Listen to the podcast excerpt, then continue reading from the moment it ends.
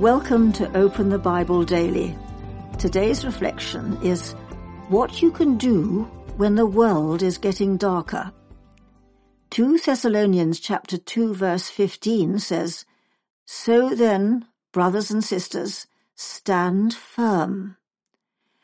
There is a kind of preaching that rolls the weight of the world onto the shoulders of Christians.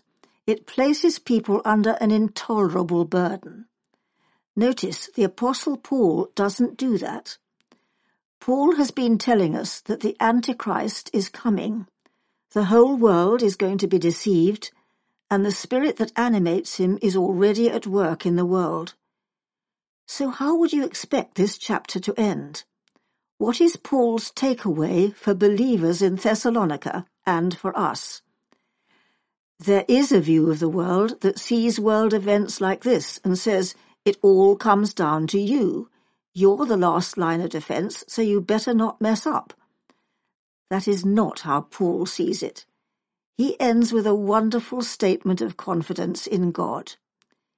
We are up against dark forces that are already at work in the world, so stand firm. Yes, but how do you do that? When Paul sees the secret power of sin at work in the world, he gives thanks for the church.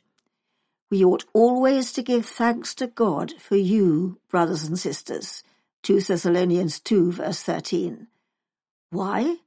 Because while Satan is working, Jesus Christ is also at work. And what is the work of Christ in the world? I will build my church, and the gates of hell shall not prevail against it. Matthew 16, verse 18. Don't miss this. What can you do when you see the world getting darker, evil getting stronger? Thank God for the church. Value what Christ is doing in his people. What is your response to the evil at work in the world? Are you panicking? Are you folding under the pressure? Or are you giving thanks for the church?